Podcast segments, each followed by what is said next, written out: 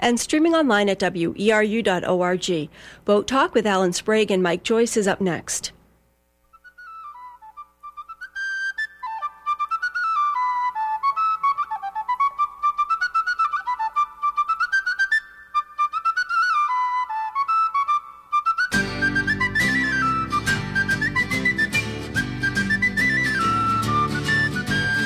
I survived the builds a boat, and I survived and sails her. I survived that catches a fish and takes them home to Lizer.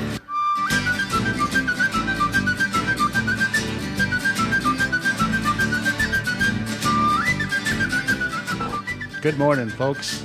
It's the second Tuesday of the month, second Tuesday of the year, as a matter of fact. Time for Boat Talk, which comes every second Tuesday at 10 o'clock here on Community Radio WERU-FM, Blue Hill 89.9 and 102.9 in Bangor.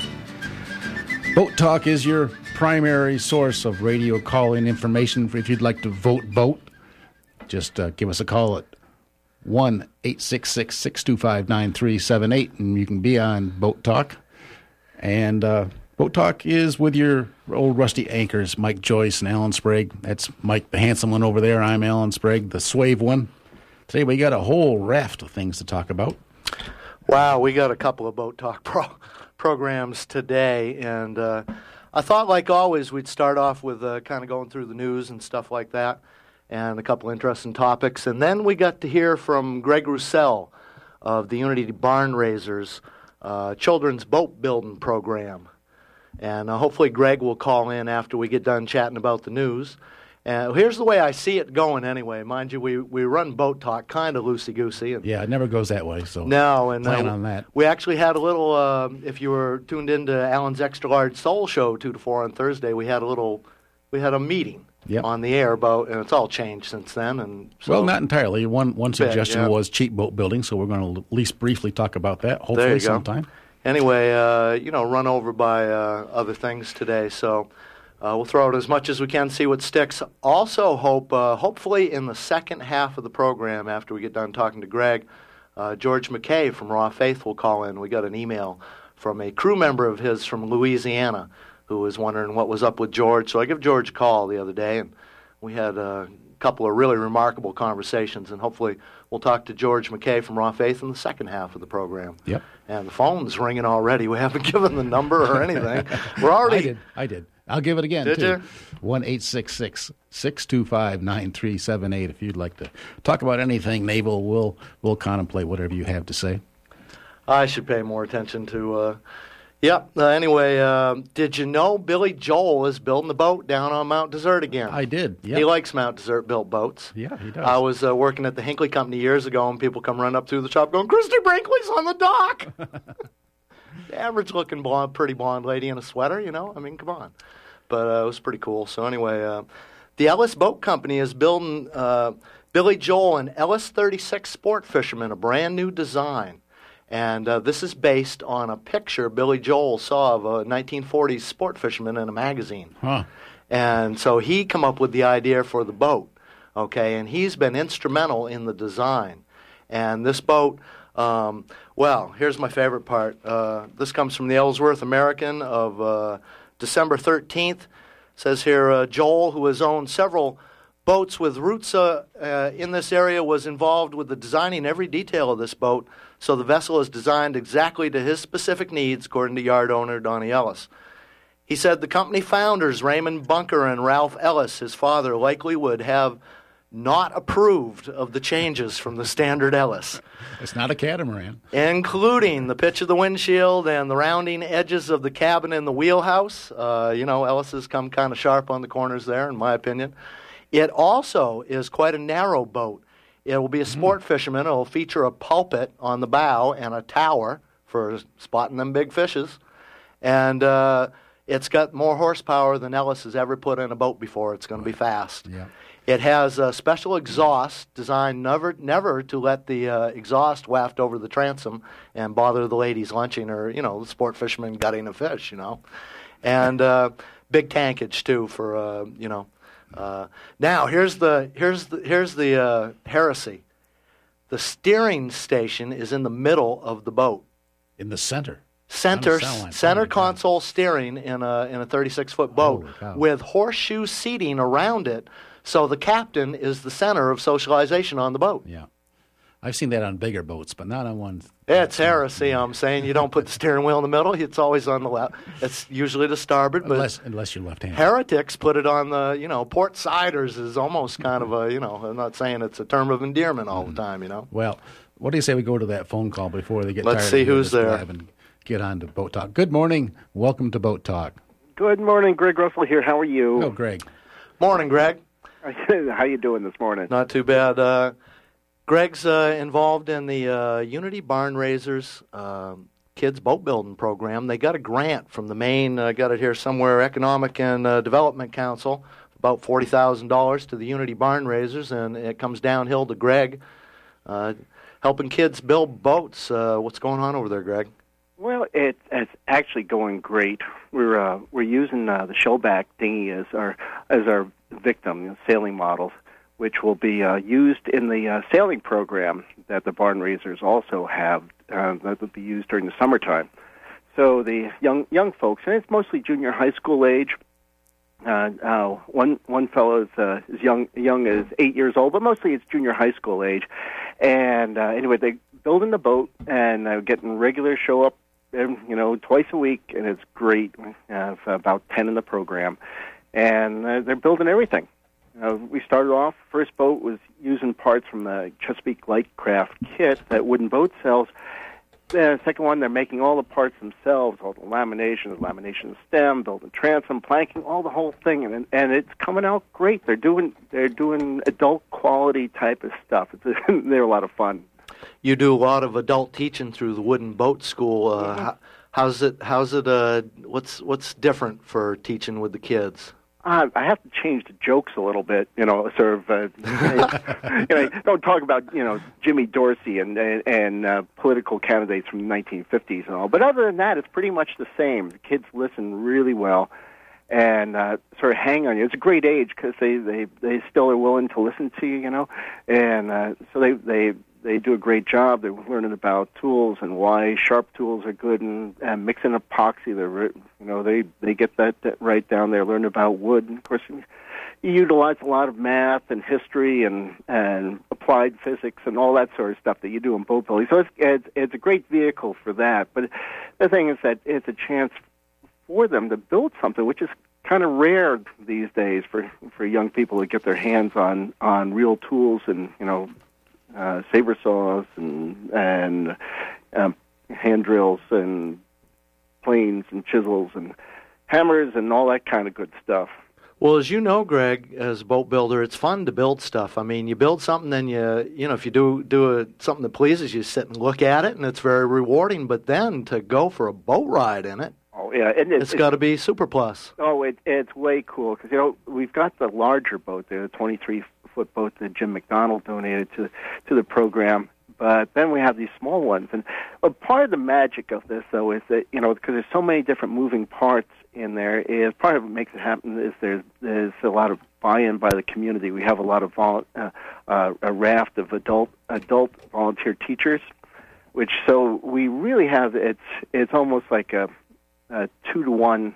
3-to-1, 2-to-1 type of ratio, so that we can have a lot of different projects moving, and the kids always have assistance. But the kids are building the whole boat themselves, but we have regular teachers, and which has been great. And we've had assistance from Wooden Boat, Chesapeake Light Craft, and Hamilton Marine. And so, I mean, it takes a lot of stuff to pull this all together to make it work, but it's been working out fine.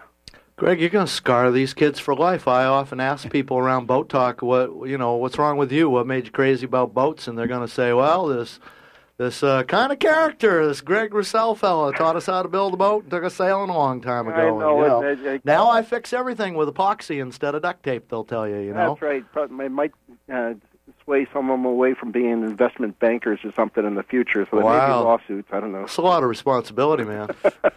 But it's great. And the young folks are wonderful, and it's like going to a big party each class. As far as everyone, because they get right to work. People. A neighbor went through and he said, he wanted to see where the class was, and the kids wouldn't wouldn't even, they kept right on working. They told him what he wanted to know, but they were focusing right in on cutting out their stuff. They're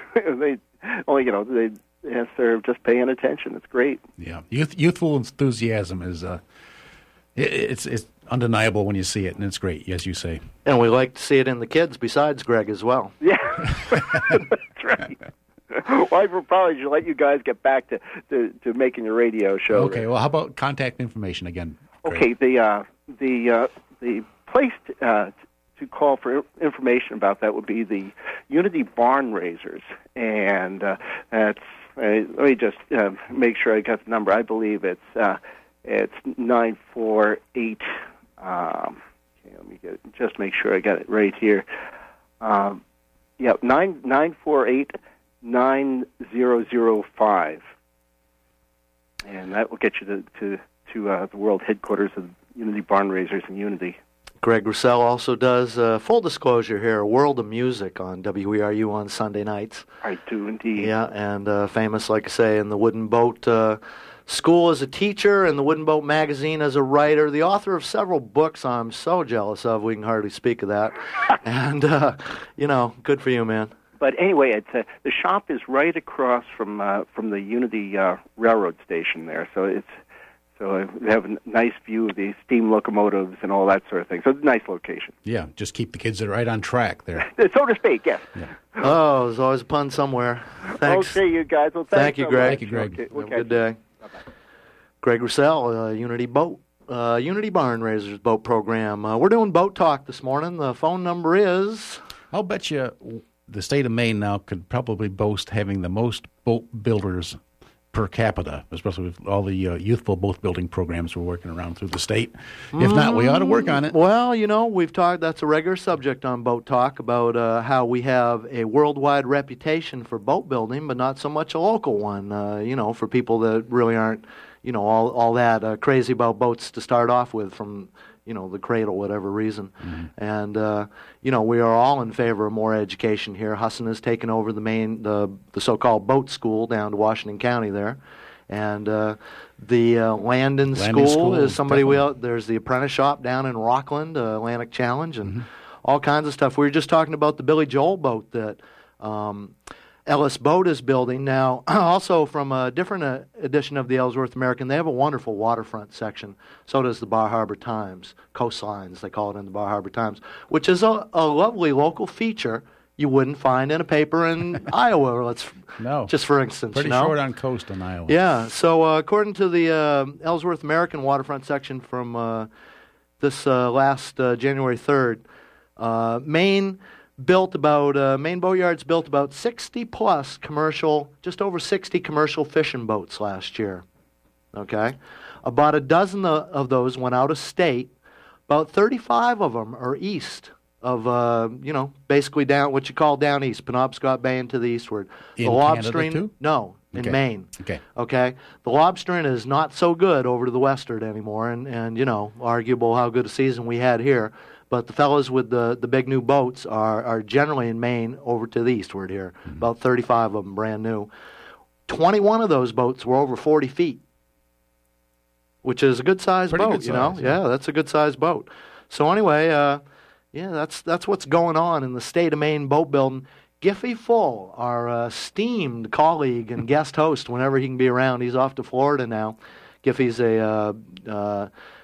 one of the classic marine surveyors, absolutely world-class, and a voice of some experience around here. Giffy thinks that we ought to spend more time seeing what's going on in different boatyards, and I agree with him, I think. Right. For one thing, Giffy's given us advice. If you're listening in a boatyard and you want to get a hold of us, too, here's the way you can do it. There's two ways, actually. You can go to our own website, which is boattalk.org, and there's a Contact Us section in there, and we'll... If you got any launchings or any sort of happenings you want us to talk about, let us know. We'll be glad to talk that up.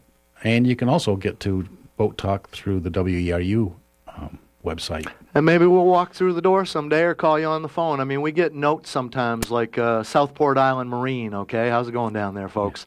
Hey, come and visit us at the boat show. Well, you didn't get to the boat show last year, and you know, people like that are reaching out, we ought to reach back. And what an excuse to walk into a place and kick some keels, you know, and hopefully not annoy anybody too much. So we gotta start doing some of that. So that's coming in the future. What else we've been talking about? J.E. Riggins schooner got cut loose down to Rockland there. It was tied up over by the harbor park.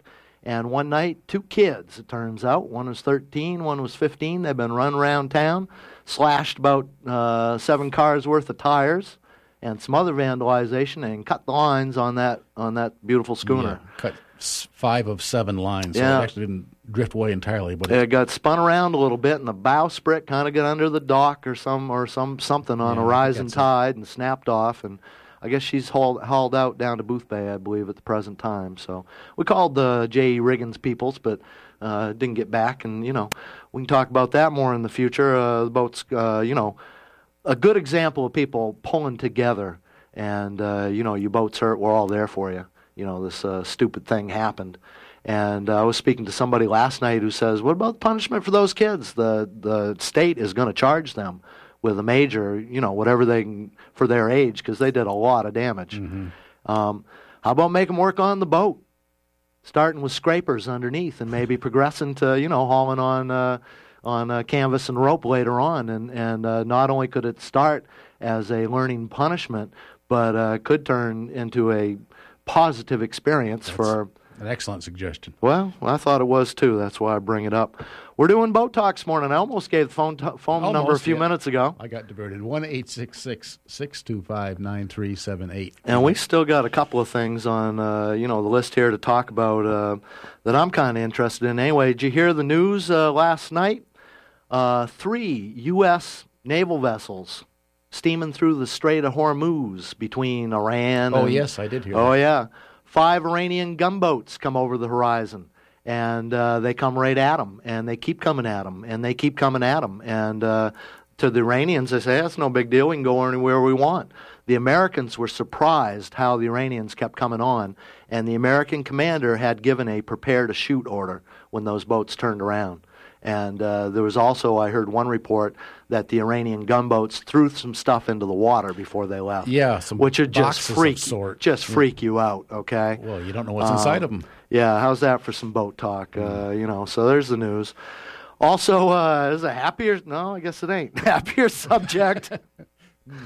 Once again, from the Ellsworth American waterfront section from December 27th. This time. The story is about global warming versus the oceans, and specifically lobsters, okay? And Bob Steneck from the University of Maine Oceanography Department, he's one of the world experts on lobsters. If you read, like, Trevor Corson's book, The Secret Life of Lobsters, Bob's I love to talk to Bob. He's on the list, too. But he put out a paper in Science Magazine, and the gist of it is, without going too far, is that the seas are acidifying. Acid, you know, acid rain, you know, the sea is becoming more acidic. Now, your corals and your shell creatures, like lobsters, are dissolved by acid. They are, and they depend, but to grow and do their shells, they depend on calcium carbonate, okay, which is dissolved in the water, which is... basic.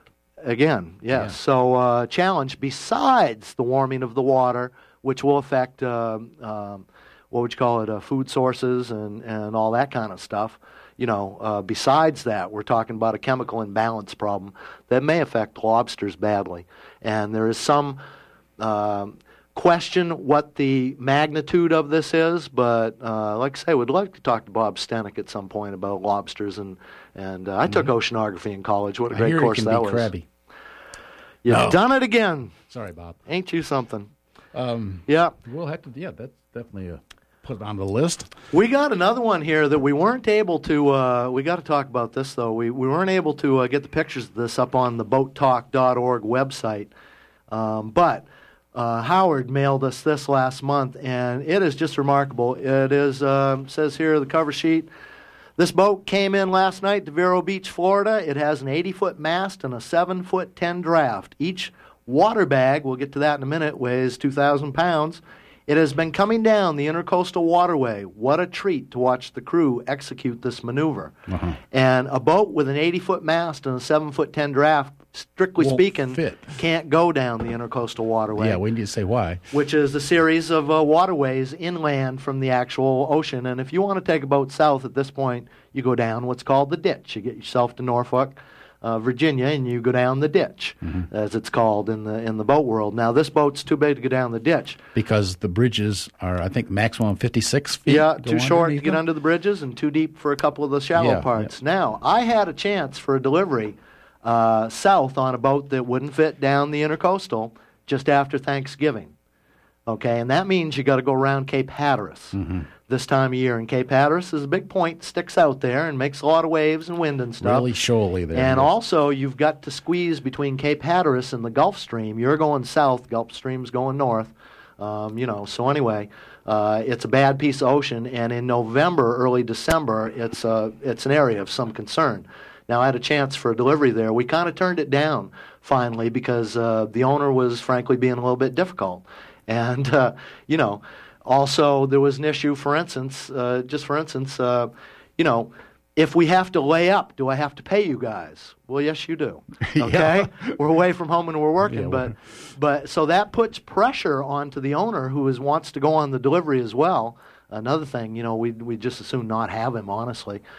His pressure now is to keep us moving, okay? And who cares what the weather is? You're here, we're going.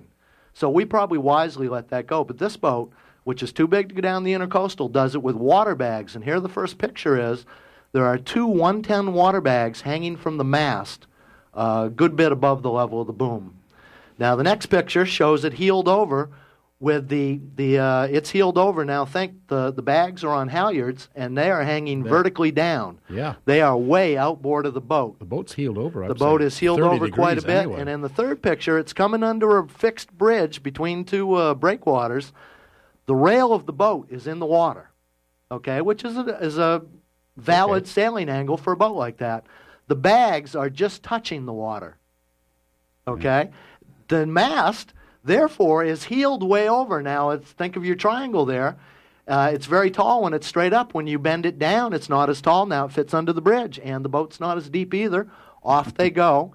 I can see how they get the bags back in. You could have a line to pull them back in or trip something that would let the water back out. I can see that. But I want to know how they got those bags outboard that far. They're way above the level of the boom, and I do not see any evidence of a pole here. So I want to know. We want to get these pictures up on the Boat Talk website, and I want to know how they get those bags out there. They have to drag them out with a dinghy or something. And how much? What could go wrong with this plan? Well, who knows? But we have a phone call, so let's see what's up with this phone call. Good morning, welcome to Boat Talk. Good morning, you're on Boat Talk. Hey, good morning. This is George McKay calling. Hi, George. Morning, George. How are you this morning? I'm doing fine. Good. George, can I just run down the history for just a second? And, we got plenty of time here, and if I don't get it right, you'll. But just background, George used to be an electrical engineer who worked down in the Boston area, and he commuted from Winthrop, Maine, and he was spending too much time in the car, in my opinion, and got to thinking, and with no real boating background, and I believe kind of a call from God, decided that his mission was to build a boat. Now, George has a daughter, Elizabeth, who has Marfan syndrome, a spinal cord problem, and Elizabeth's been in a wheelchair all her life. And George thought, with his experience of families with handicaps, that it would be a great family thing to get people out sailing. And so he moved the family down to Addison, Maine, basically sold the ranch, and moved down to Addison, and over several years built a self-designed and kind of self-described race galleon. It's about 90 feet long. It is high-sided. It's got a couple masts, and they finally shoved it into the Pleasant River there. Rigged it up, and, it's a bit of an unusual craft. Now, George has tried to get it south across the Gulf of Maine twice. Both times he's been dismasted and hauled back by the Coast Guard into Rockland. George this morning hopefully is on Raw Faith. He's living there this winter with his son Bobby. And they are under port arrest. They are not allowed to move the boat without a real tugboat, I'm told, and have to meet Coast Guard requirements of For instance, the new rig, I believe, has a requirement to be certified by a certified naval architect. And so anyway, George is in the harbor down there. And if I could, one last thing. It's in this pile here with these pictures. We got an email last month that I'm kind of proud of, honestly. And it was from a fellow who was on the last trip with George out of Jonesport, which ended up back in Rockland. And he says here, I listened to your Boat Talk podcast today from 6/13/06, and I found it interesting, and I want to tell you guys I thought you treated George fairly and gave him an opportunity to say what he needed to say, and your questions were not over the top, nor were they impossible to answer from his point of view and position. I have not spoken to George since that time, and I was wondering if you could give me an update on the boat and his conditions. You know, thanks in advance, blessings. And so I called George the other morning, and we had a really interesting conversation, and now we're on the radio. So anyway, George, you had Elizabeth over to the boat this summer. Yes, we did. She stayed with us through the entire summer, and it was wonderful having her. How's her health? She's doing really very well. She still has a lot of issues that she deals with every day, but for Elizabeth, she's doing very well. On your synopsis, Mike, the only thing that I would correct would be Marfan syndrome is a connective tissue disorder, okay, which does affect the spine and her heart and lungs and eyes and every other facet of her body. At least I got the boat stuff right, George. You sure did. Yeah, thank you. So anyway, let me think here for a second. Elizabeth, Elizabeth's in a wheelchair now. How do you get, and mind you, it's part of your mission to want to take people like Elizabeth and their families on dockside tours and out sailing. You and Bobby are living out there this winter. You've got like a aluminum skiff with an outboard on it, and that's how you commute, right? Correct. Water, firewood, all that stuff. Got to go back and forth. Yes. Yeah. You know, a bit of a challenge, frankly. Now, how do you get Elizabeth on and off the boat and on and off the dock? Well, Raw Faith is not currently set up for accessible wheelchairs being accessible at this time. That's something we still need to do. As far as Elizabeth, we're able to carry her wherever we need to take her. So she's small enough and light enough that she's an easy package to carry. But you used to have a pivoting hoist right on the side rail there. Yes, we did, and we had since taken that down. And in the future, we'll have something similar to that, where we'll have a hoist that'll send some straps through the frame of the chair and then hoist the guest up on board. And you told me the other day when you get into shore, you would head over to, for instance, the fish pier at Rockland has a ramp. And you got her off and onto the ramp, and off you go. Correct. We were using Knight Marine's pier as well, where they have a ramp, and we could just pick her up and set her, a chair on the dock, and then pick her up and set her in the chair, and then wheel her right up the ramp. Yeah. I know your son Tom quite well, and your middle boy there, I guess you'd call him, and was talking to Tom the other night. He gave me a nice little Christmas card snapshot. He says, you were on the boat for Christmas? Yes, we were. Matter of fact, all three of my boys were here for Christmas with their wife and girlfriends. The part I liked is a snapshot. He says, middle of the day, you all got in the outboard and went caroling. Caroling up and down the breakwater. Yeah, that was a lot of fun. Yeah, I was really pleasantly surprised the number of people walking the breakwater Christmas Day. 30, 40, 50 people walking the breakwater. All the time, you look up, and there'd be 30 people on the breakwater at any given point in time. So it was just a constant flow of people. Did you have a Santa cap on or something for my snapshot here, George? That'd make a great Christmas card. Yeah, that would have, but unfortunately we didn't. But we did sing as loud as we could for them. Excellent. I like that picture. So anyway, now Raw Faith has been dismasted, and you're stuck in the harbor there. Do you have a plan of moving forward, George? Well, we're always moving forward, and we do have a plan. I've got several irons in the fire towards that. I don't feel at liberty to divulge exactly what those are, largely because I also have a following that's not real fond of what it is I'm trying to do, including the harbor master here in Rockland, who has stated that he had wished that he had killed all of my fundraising efforts, or not only locally but also everywhere. Well, and again, shortly after. And again, plenty of time for that. But if I could, I've been, and we talked about this yesterday too, I've been relearning some lessons about radio just recently, and specifically how people listen to the radio. Now, we assume everybody tuned in right at the start of Boat Talk and is hanging on our every word, but in fact, it's not true. People come and go. They tune in late. They don't hear everything you say. So if I had some advice radio-wise, George, it would be keep it simple. And also on Boat Talk, I'm sometimes sorry to say some of the best stories we know are very personal, and we tend to try to go very lightly on the personal details sometimes, and the he said, and you know, for whatever it's worth, I'm throwing that out there. So anyway, you've got to get a new pair of masks, but you've got to have. Do you have a design? Well, we've got several options. I haven't submitted the plans to the Coast Guard because I'm still waiting for any of those options to come to a point where I can have them in fruition. For example, getting the Douglas fir out of Canada is going to cost about $10,000. I don't have the $10,000 at this time. We do have an organization in Florida that's working towards that. If that comes true, then I'll submit the plans for putting in Douglas fir trees. If we don't, then we may end up going back to spruce and splicing several together. Materials and, may suggest design, you're saying? Correct. Yeah. You know, materials and what we can afford to do. Obviously, we would love to put in the Douglas firs. That's what we should do. If I end up splicing them, that'll be a temporary fix, which will obviously have to pass all of the Coast Guard regulations, and I don't think that'll be an issue. But I would still consider it temporary because it's not ideal, and I don't want to be taking passengers out. Well, not guests. They won't be passengers. They'll be guests out, unless the ship is set up ideally. Interesting. Previously, it's been, I guess the rig would be described as a gaff schooner rig. Yes.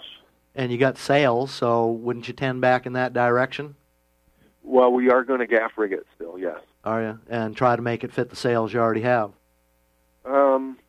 The mast being undersized before, we will change the sail design slightly. One of the issues was the angle on the gaff was wrong, and so we'll be recutting those sails to give us a more traditional angle. I had followed a marine architect's recommendations for the gaff angle out of Oregon, and that turned out to be a bad recommendation, I guess. Huh. Lots of ways to approach anything. Now, Raw Faith doesn't have an engine, and you did not put an engine in that for choice. She's an unregistered, undocumented vessel. And in a way, when you do get it sailing, and I'm kind of talking here about how materials suggest design and design suggests what you can do, you know. And, in fact, you got no engine, and there are times you can't go places, and there are places you can't go. Absolutely, and we have to be real particular about that. You know, we have to pay very close attention to all of our surroundings, what's going on, and choose accordingly. Going to call for, you know, basically some exemplary seamanship. Now, I said it to begin with. You lived on a lake in Winthrop there. You never really had more than a canoe. You never went sailing before you built this boat. And I shared with you the movie Coaster, the story of the John F. Leavitt. Which they built down in Thomaston, and the fella who built that, went off and revered the knowledge and experience of the coasters, but went off and lost the boat, possibly through inexperience. And in my opinion, on that trip, the people failed before the boat did, and they didn't act to help themselves. And I've seen that a couple of times. And you've been out there when it's not nice. Yeah, and. Raw Faith has performed remarkably well in very rough weather, so I'm very pleased with her. By not nice, I'm sorry, George. I mean, like the masts actually are falling down. That's not a good day on any boat. So no, that's not. But nobody was ever in danger. There was nothing that came. Nothing came crashing down. Everything was held up with the rigging.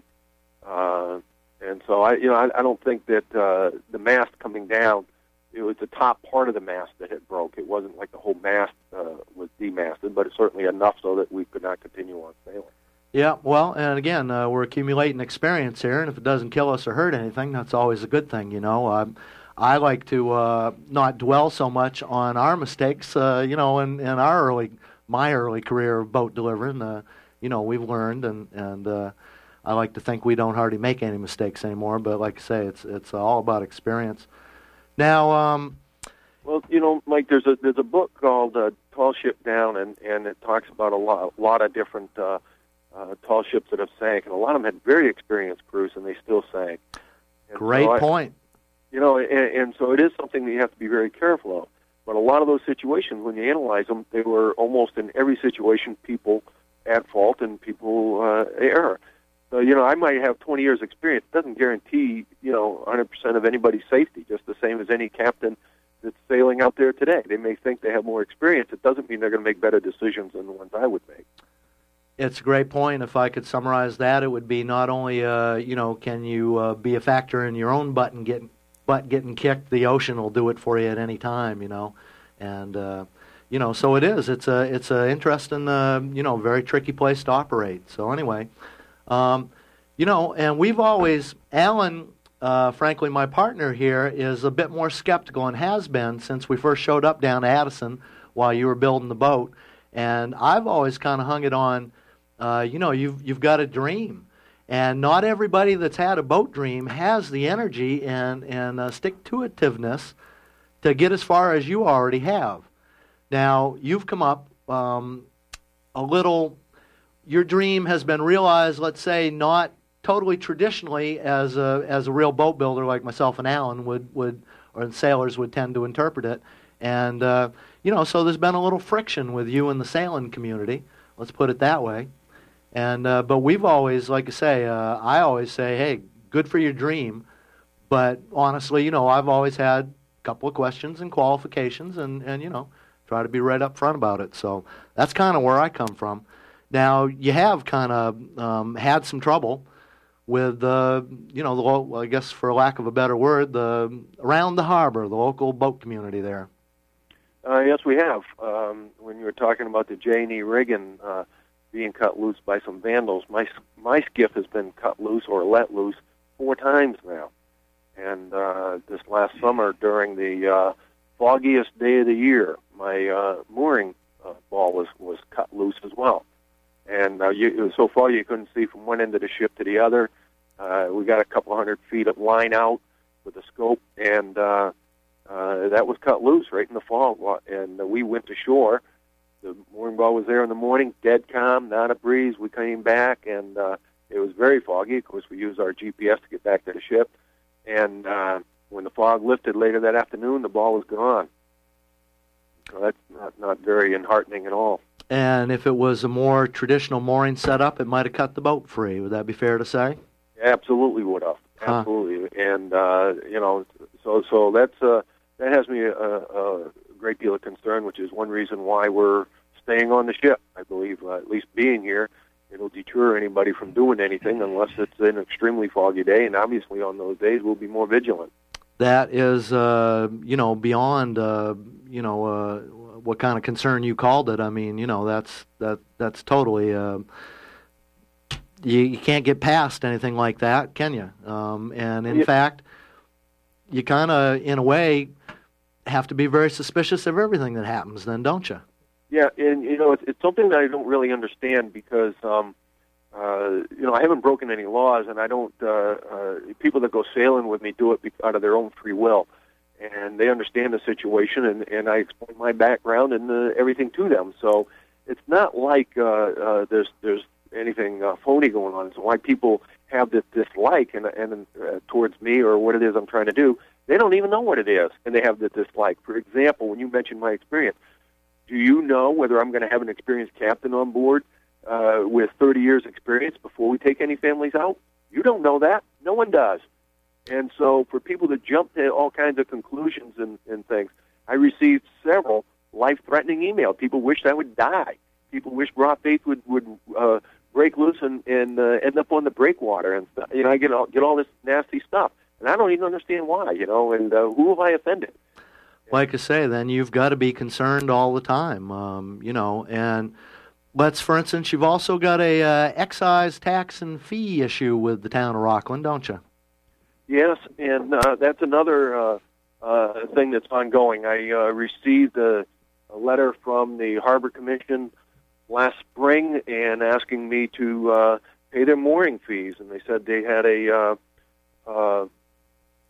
an ordinance that said if I'm at anchor for longer than 2 weeks, then I need to be able to pay a mooring fee. And before I pay the mooring fee, I have to show proof that I paid my excise tax. And so I went to their meeting and said, you know, I don't believe I owe any excise tax. So because your boat doesn't have an engine. Basically, it's a big canoe. We don't pay excise taxes on our canoes in Maine. Well, two things. That's correct. And also, it's undocumented. There are other boats here, other schooners in the harbor don't have engines, but they pay. But they're taking out paying passengers, and they're documented vessels. Raw Faith will not take out paying passengers, and Raw Faith is an undocumented vessel without an engine. The state has told me I don't need to pay excise tax, and so I brought this up, and the Harbor Commission ordered the harbor master to look into it, and 5 months later I get another notice back that says I owe this tax, and never received a word from anybody after that meeting, and I guess they considered the issue dead at that point, that I owed the tax, and they even sent me a excise bill. And I thought, well, that's kind of strange for the harbor master to be sending me an excise bill. What's up with that? I'm sorry, George, stepped on you again. I'm told the excise tax is a requirement for any boat that spends more than 120 days in the state of Maine. And, in fact, Raw Faith, of course, is not a canoe. And you, in fact, have... because of your situation there, been living in the harbor for a couple winters now, So you, and I'm not calling you a houseboat, of course, but you are living in the harbor there, so. Well, when I talked to the state, there was no 120-day limit on anything. They didn't ask me anything about that or any other such thing.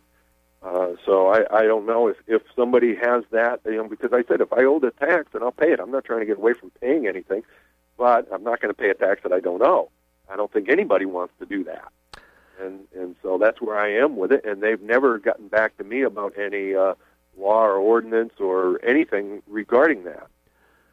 George, here's an idea. And I again been talking to people and trying to figure out what's going on down there, and I am just always appalled by miscommunication and misunderstanding, and I've never seen a one-sided problem. And so anyway, I've tried to talk to a couple people and see if I can figure out what's going on down there, because, hearing you say all this stuff alarms the hell out of me. And like I say, you can't ignore somebody turning your boat loose and sending emails like that. But anyway, here's an idea, George. Is it possible that the boat getting turned free is related to the tax issue? For instance, if you're bringing yourself and your boat, or yourself and Elizabeth, for instance, over to the fish pier and using the facility there, okay, the ramp and or the dock, and at the fish pier, for instance, and most piers around, marinas, whatever, you've got to pay a permit fee, not for your boat out on the mooring there, but for your dinghy at the pier. And I believe at the fish pier it's $100 to keep a boat there.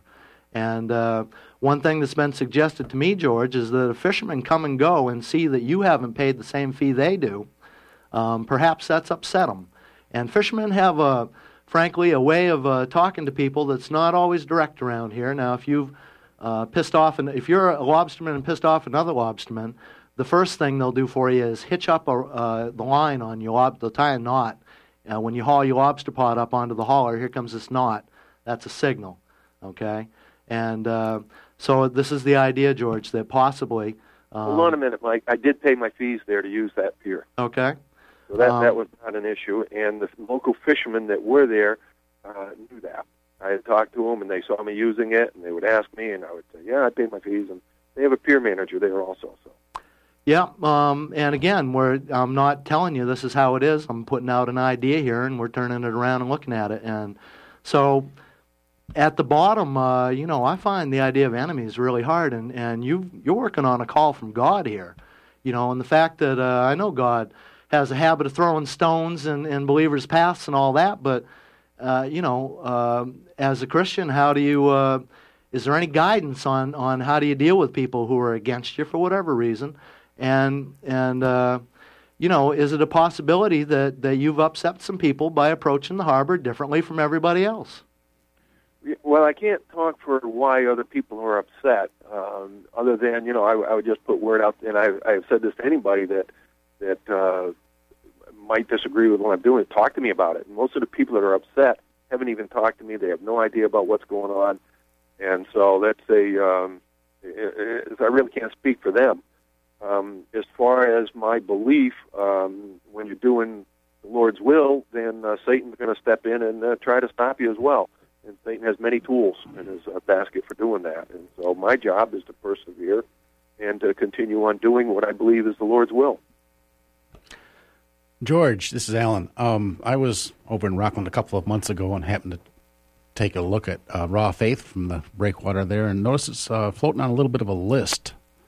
And I noticed you have a wind vane on board, too. I'm assuming they were having a little bit of leakage problem, and the wind vane is to keep the pumps going. Is that right? Well, the wind generator is one that actually I made myself. Rob and I made it, and that just supplies with all of our power. The leaking hasn't been any different from the beginning, I guess. I mean, I haven't noticed any increase in leaking at all. So it's just floated on a list originally, and you just haven't trimmed it out yet. Is that correct? That is correct. We have not trimmed it out. When we added the ballast, there was no real control other than try to get 50 tons of ballast in the ship as fast as possible. Okay. And so that accounts for the list. Also, I have 2 tons of coal that's sitting on one side of the ship. So. I was wondering how you were heating it, whether you wood or coal, so that answers that. We're heating with both, Alan. I stoked the wood to it during the day and the coal at night. Mm-hmm. Well, the reason why I'm worried about the leaking in the list, and you're relieving me somewhat, is that when we talked to, I guess it's been 3 years since the boat's been launched. It was before the launching, actually, and you mentioned that you realized that this boat construction was not high-end, I think was the way you put it, but that it does have a fairly expected short lifetime, you know, steel fasteners and short planks and all that. And the fact that you haven't got any masts in it yet, I'm wondering what your window of opportunity is going to be like with this unit. Well, I don't know where you get a lot of that. I never thought it would be a short lifetime. There are certainly boats with steel fasteners been out there a long time. Looking at my fasteners, I don't see any deterioration on them at all at this time. So, you know, I don't know if a lot of that deterioration comes from having motors and extra electrolysis that gets generated from that. In fact, we did a show a couple months ago about electrolysis, and I hope we made it interesting, even let alone understandable as voodoo in that. You don't have a high electrolysis potential. You got no engine. You got no steel prop coming, bronze prop on a steel shaft coming out. But you do have, like you say, steel nails. They're exposed to the water. In my view, electrolysis is inevitable there, and they hold the boat together. So, I see that as how that boat, the problem with it as it will age. In fact, your boat really doesn't leak all that much, does it? No, she leaks a couple gallons a day. Yeah, that ain't much at all for a 90-foot boat. I look at the steel fasteners right along the water line, and, you know, the 8-inch spikes, and I see no visible deterioration on them at the head anyways, which is exposed to the outside air where you might expect to get more of that. So, you know, I'm just going to keep an eye on that. And I have never built Raw Faith with the idea that Raw Faith is going to last forever. The idea of Raw Faith was a proof-of-concept model for me to be able to prove the concept of the mission. And if we can get the support for the mission, then perhaps we would be able to raise the millions of dollars necessary to go and get another boat built. And so I never felt that building Raw Faith the way I did was any kind of a high-risk type of program. If I get a few years out of Raw Faith enough to bring awareness to what it is I'm trying to do, and then we're able to raise the money to be able to, a significant amount of money to be able to go and have a different ship built, then, you know, I won't cry over that. That'll be great. We're doing boat talk this morning. We're talking to George McKay, the builder and captain of Raw Faith, now in Rockland Harbor, and perennial boat talk question around here. George, can I leave one more little idea with everybody this morning? I ask a lot of people. I say, people say all the time, I was out in Rockland Harbor, so I said, did you knock on the hall and say hello? They go, no. And, you got to everybody's got to get talking to everybody is what I'm saying here. And if you're running around in Rockland Harbor, I'd recommend that you knock on the hall, George ain't a bad fellow. I like him. I consider him a friend. And, back at you there, George. So, and we enjoyed talking to you this morning. So.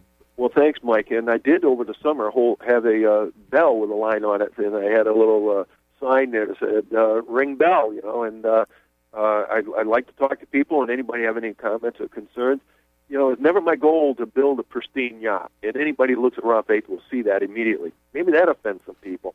Maybe some people, the boat connoisseurs, will look at it and think, well, look at that, the lines aren't perfect. Well, we know the lines aren't perfect on it. It wasn't meant to be.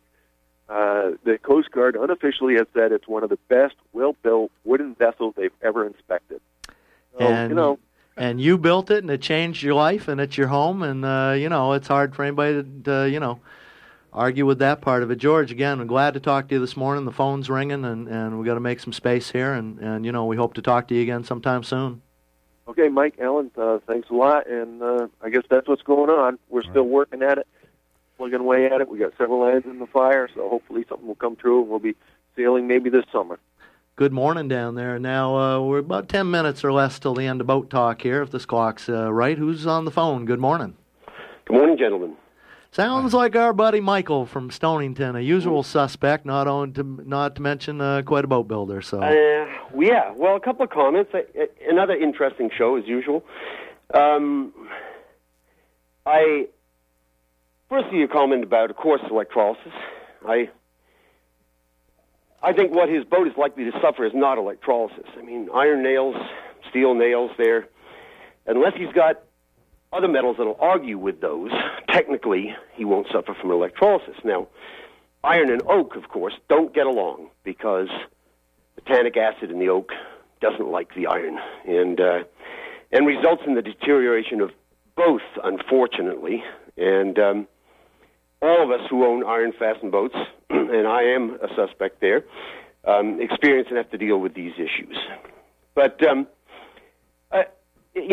this saga has been going on a long time, and I do have a couple of comments in general and for George. I think George probably realizes at this point that Raw Faith is not the name, but just having Raw Faith isn't enough to solve all his issues here. And, I haven't learned much in my 58 years on this planet, maybe, but... Still time to learn? But one of the things I have learned is that one of the biggest... And I've done this too many times in years gone by, but one of the biggest wastes of time is to reinvent the wheel. And, if I had the courage and the audacity to set out to do what George did, which I have to say, I mean, I have admiration for the guy. It's a monumental task, a vessel of this size. But the first thing I would do is I would go to the people who have been there and done that before. And I don't know any of the modern, the current schooner captains personally over on the other side of the bay. But back years ago, I met Jim Sharp, Orville Young off the Roseway, and I found them to be very accommodating, very easygoing, and very friendly, personable people who were willing to share anything about their beloved vessels with an interested party. And I think if I set out to build a boat like just a 90-foot schooner, a big 90-foot wooden vessel, designing a rig, I'm not saying it's simple, but it's not rocket science. People did this for hundreds of years without high technical qualifications and PhDs. And quite frankly, I would take a simple homemade caliper and a pad and paper, and I'd ride over to... to Rockland and Camden, and I would try and chat up the owners and ask them if I could check the diameter of the spar at the butt, at the partners, at the hounds, and write this stuff down. And it really isn't that. It's been done before. Don't reinvent the wheel. Copy something that's there and works. And unless you've got people who are really difficult to deal with. And quite frankly, my experiences, although before I moved to Maine, my experiences with the Coast Guard really read more like Stephen King horror novels than anything else.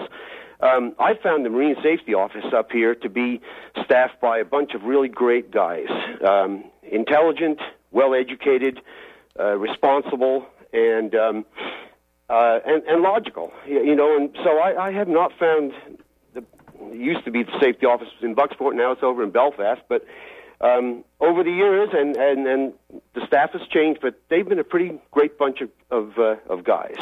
And you're speaking to experience there and accumulated knowledge, which we've been talking about before, and I don't want to crowd anybody, but we got somebody else on the phone. We got like a couple minutes left here. And, okay, well, and I was going to try to throw a book thing at the end of here, which ain't going to fit, but anyway. Thank you, Michael. We thank you for calling this morning. And we'll rush you next time. All right, next on Boat Talk. Good morning. You got just a couple of minutes left on Boat Talk.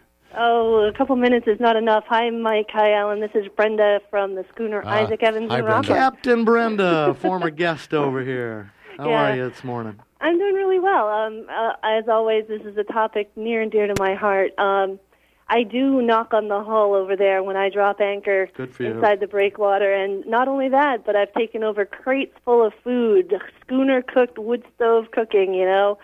And George is always very thankful for that, appreciative and all that. So I do want to make sure that people understand that the schooner folk around are supporting him personally, but I cannot support this mission at all. I think it's an impressive one and an important one, and it's being done on other safe boats, and that's really the key for me. He does say that he doesn't know why this and he doesn't know why that, why people are saying all these things about him. But the truth is, he doesn't seem to, like the last caller said, kind of get the advice of the experience. And schooner people have been underway. I won't call it sailing, but we've been underway on that boat, and it is not safe. It's just not. And I've heard his responses to certain things, and he claims he's on a Christian mission. But I think he's got a little bit of a persecution complex. I mean, he has an abrasive personality. He responds to any criticism with, quite frankly, deep anger. He and the harbor master here have a very conflicted relationship. It's quite ugly.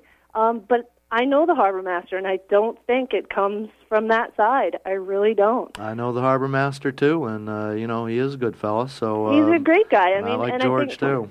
Yeah, and frustrates that's the thing. Me. Yeah, it is frustrating. It's frustrating for those of us who have offered and tried to help to continue to hear, I don't know why people say this, and I don't know why people say that. And I can tell anybody who wants to hear it that I say it because I've been on the boat, I've been underway on the boat, I've spoken to George many, many, many, many times, and I think he's on the wrong track. What I said the other day, I said two things real quick. I says, George, and he wasn't, again, when I called George, I don't think he was sure, you know, how to take me or it. And at one point I said, George, if you weren't such a big bull of a fella, you never could have built that boat. That fell on the floor and sat there for a minute, long silence. And then he says, well, I guess I'll choose to take that as a compliment. I burst out laughing and says, of course it's a compliment, you know? Absolutely. I mean, he's doing some good things, and I think his heart is in the right place. And I will continue anytime I go over there to take him any food that we can spare because I know he's out there, he's living out there, and he needs the help. But I will not help the boat. It's just not the way to go. The reason, Brendan, we got to be really quick here. We're getting wrap it up big time. You know... Yeah. You end up, your boat gets caught, and you end up feeling like the Palestinians and the Israelis. You're in a vicious circle that nobody gets out of, and nothing good happens, you know, and that's why we're talking about it this morning. Right, I'm so glad you called. Brenda's the captain of Isaac H. Evans, schooner without an engine, runs up and down the coast of Maine. Used to be a banker, now she's a schooner captain, you know? That's right. You guys do a great job. Thanks. Appreciate it. Good to hear from you, Brenda. Time for us to sail on out. Oh, the phone's ringing, the music's playing. We didn't even get The Outlaw Sea, William Languish. We got to talk about that book. Just blew me away. Underwater archaeology, never touched on that. We didn't get to the underwater archaeology either. Next time. We had several programs this morning. We got a note here, too much George this morning on the radio, but hey, it is what it is. We do what we do, and you know, here we are. It's Boat Talk, second Tuesday every month. Boat, and I survive and sails her. I survive and catch the fish and take some home to Lizer.